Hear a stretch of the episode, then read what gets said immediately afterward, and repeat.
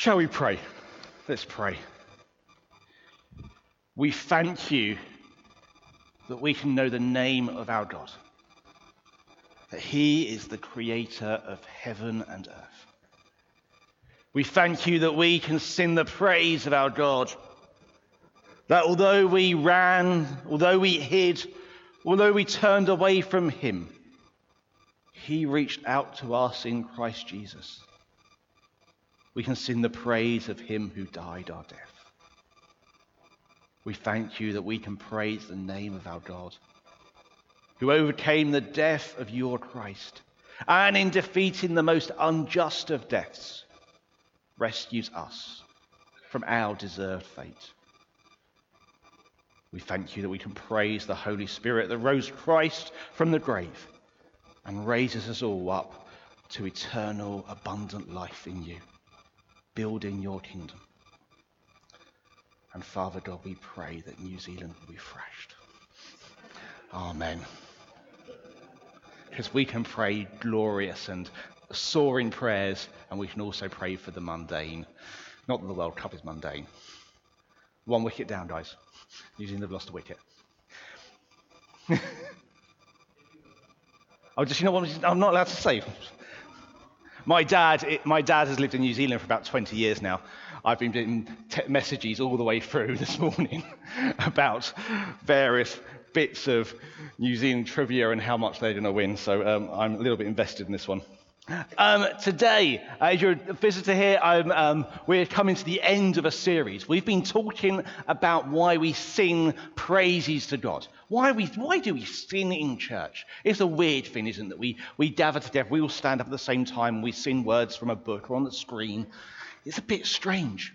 And we've explored how it's about the fact that we restore our soul, that we remind our souls and our hearts of truths that God has the victory, that God has defeated death through Jesus Christ, that He gives us new life. We remind ourselves of those stories that we might know intellectually, we might know in our mind, but we remind our hearts and souls in song. And we do it also because the Bible tells us to, again and again and again. Sing to the Lord, it says. Um, from next Sunday, because we're going into the summer, we're going to start a slightly more uh, light-hearted series. It might, it might turn out not to be very light-hearted, actually, but we're going to look at um, children's stories revisited. Those Sunday school stories that we only teach in Sunday school, although sometimes they're dreadfully inappropriate when you think about it. Um, we're going to um, teach those to the adults. So we're going to do Noah's Ark and things like that, you know, that children's story where everyone dies and Noah gets drunk at the end. yeah, good children's story, that. Well done, church. So we have Psalm 98. Psalm 98 that we just heard comes at the end of a series of, of, a few Psalms that sing God's praise. They speak about how great God is. And really, Psalm 98 is the culmination of all those Psalms. There is nothing in this Psalm other than praise. There is no worry about an enemy. There's no fear there's no concern for the writer's mortality or morality, as there is in so many other Psalms. There is just praise. It speaks of the victory of God through and through. There are no doubts or worries in this psalm that God might break through. The psalmist is absolutely sure that God has the victory. And it doesn't mention the psalmist's effort in that victory at all. The psalmist is, is absent. He's not fighting the battle of the Lord, and the Lord is on his side. He's just, um, just celebrating God's victory, which isn't as strange as you think it will be. And uh, I think this is a quite prophetic psalm for today. I wrote this series about three months ago, and I didn't realize that on the day that I'm going to preach on God's victory would be the day of the British Grand Prix, go Lewis Hamilton, and the day of the World Cup cricket final, go, go England there. So I'm hoping it's going to be prophetic about the victories in there. But also, I find sport curious. I'm not a great sports fan. I don't watch a huge amount of sports. But I find to be curious about supporting sports is the fact that people will talk about, we won. Their team will have a victory and they'll say, yes, we won the cup. And you want to say, well, actually, No, the 11 guys out there won the cup. You, you stood on the sideline and cheered. Yes, I'm sure enthusiastic and loud and joyous support of a, of a team makes a difference to the team's performance a little bit. But you weren't the people playing the sport, were you? And if you were at home watching it on TV, you definitely weren't involved. And yet we still talk, don't we, about, yeah, we won. Not unless you support Hampton and Richmond Borough Football Club, and then you speak less about that. But, but you speak about the victory, don't you, as if you won. And this, this gets embedded deep into people's hearts, doesn't it?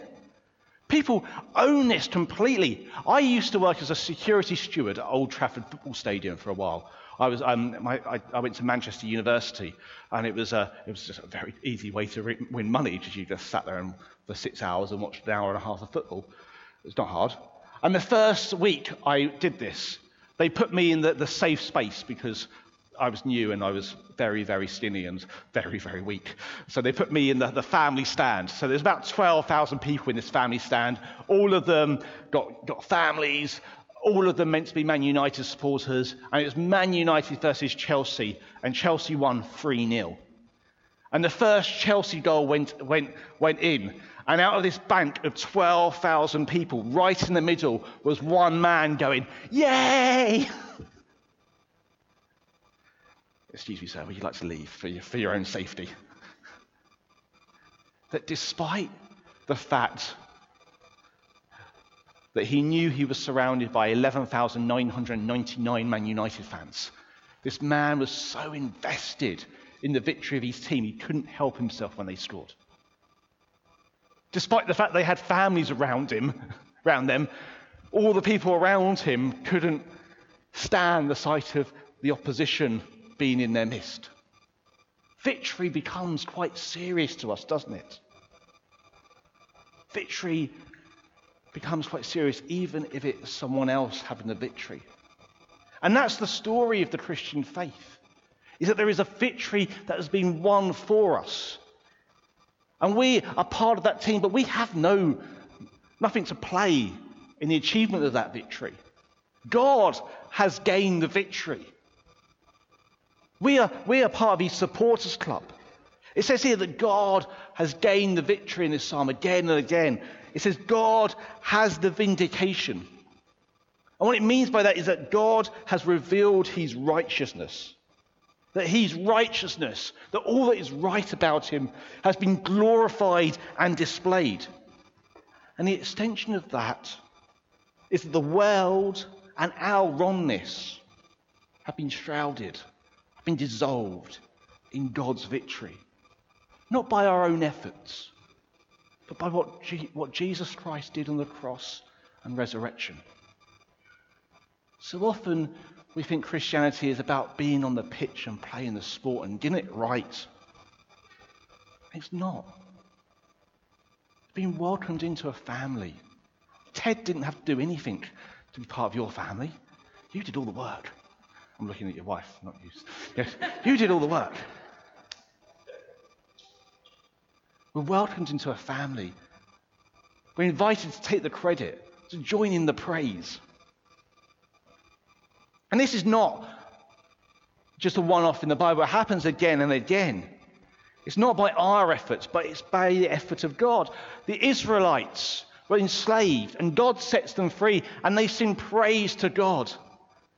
There's a, sense of them going, Yay, Moses' son and Miriam's son. Yeah, we, we've got the victory. They didn't do anything. They just grumbled their way through the Red Sea, and God, God brought the waves down on Pharaoh's army. We'll sing the Magnificat tonight, the Son of Mary, that God is revealing his, cre- his new creation in Christ Jesus. His salvation is being worked out in the gift of a baby that you and I don't have any part of. The death of a Messiah that you and I don't have any part of. Dying our death. The resurrection that God's Holy Spirit brings up, and then that same Spirit is gifted to us. Again, a gift we don't deserve a gift we haven't worked for, but a gift that is available to you to accept. Karl Barth says faith is the revelation of the righteousness of God that has its life. There is no jeopardy in this story.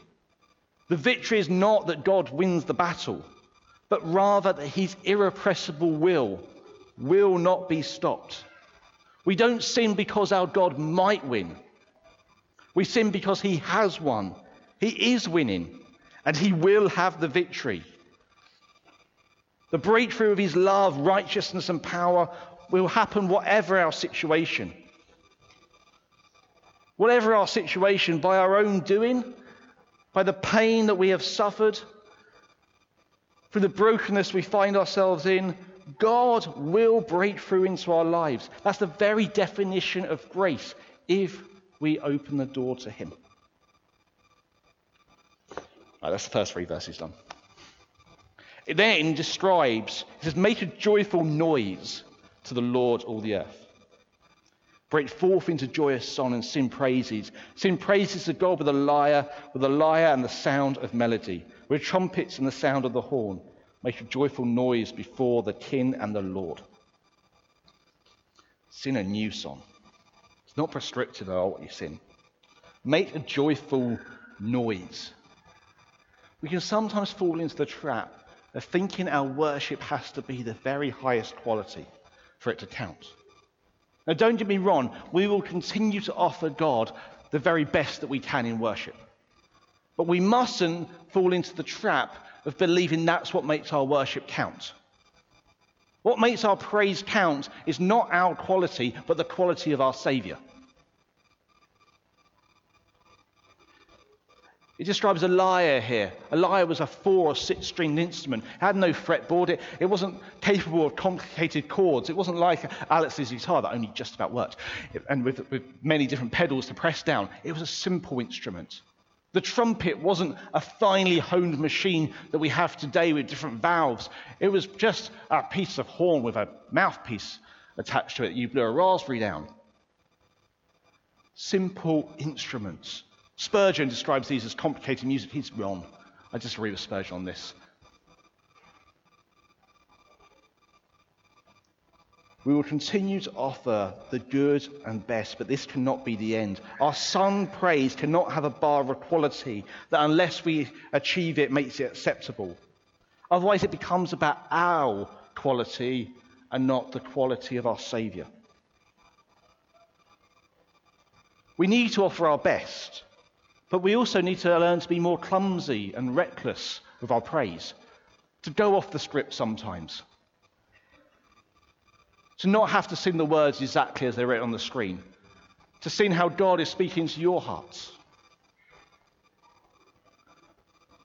Children have come back very early. That's great. As you all know, I'm, I love to sing God's praise. Uh, if you're new here or if you're a visitor, the thing you have to know is I am utterly tone deaf.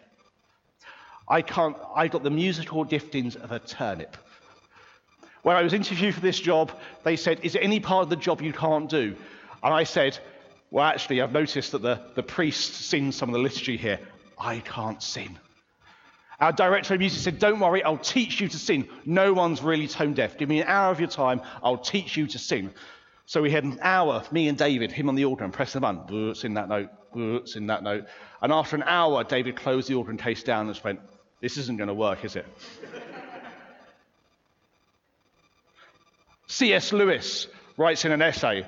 Before that, I've been always told that just sing with your heart. God looks at your heart, not, not what comes out your mouth. And, uh, and I read an essay by C.S. Lewis. C.S. Lewis says, if you have the gift of tongues, speak in tongues. If you have the gift of preaching, preach. If you have the gift of sin, sinning, sin. If you don't, shut up. I'm going to disagree with Spurgeon and C.S. Lewis in this uh, sermon. It's not about quality. It says make a joyful sound. No, it, it says make a joyful noise.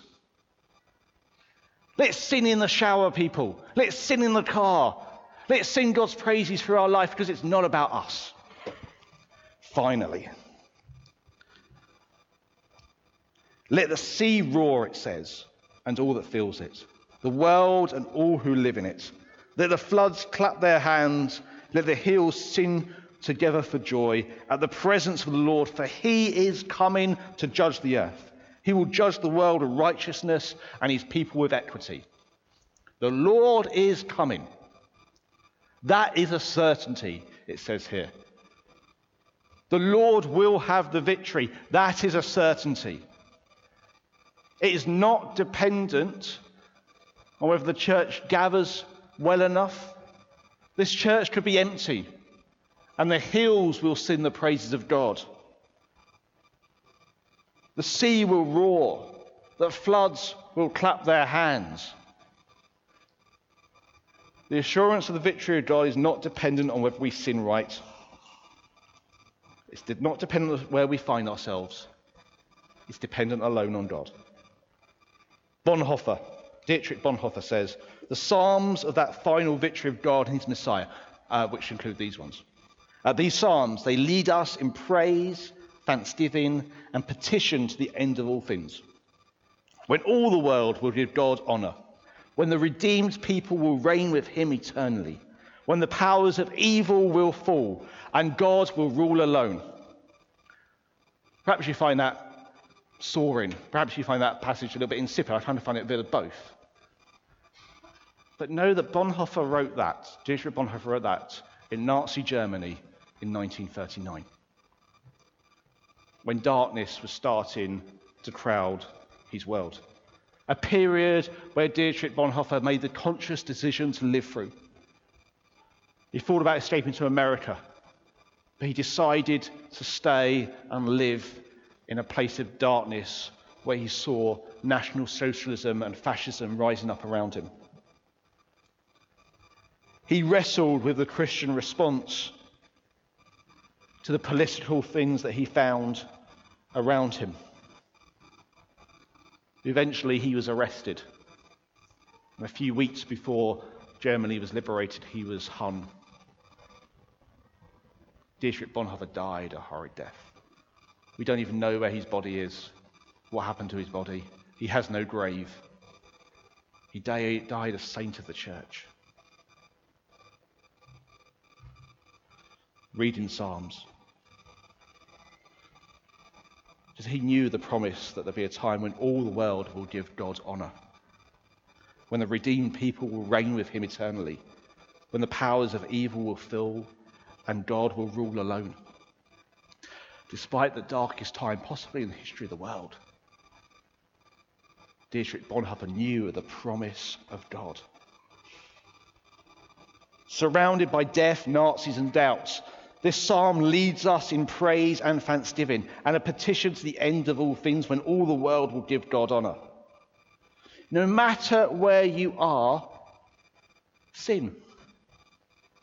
Sin with freedom because it will set you free. Sin with joy, for joy will abound when you sin. Sin of God's victory because it has already happened. Songs change us. They change our surroundings and they shape the world. They remind us of God's truth. Today, there is a promise that God has died your death, that He's risen to new life and He wants to offer you new life. However bad your situation is, however good your situation, that offer is there and the invitation is to worship Him. We do that in many ways, but one of the ways we do it is in song. So I invite you to sing God's praises. Because however dark life is, we have the promise in this psalm the victory is His. Now, tomorrow, and always. Amen.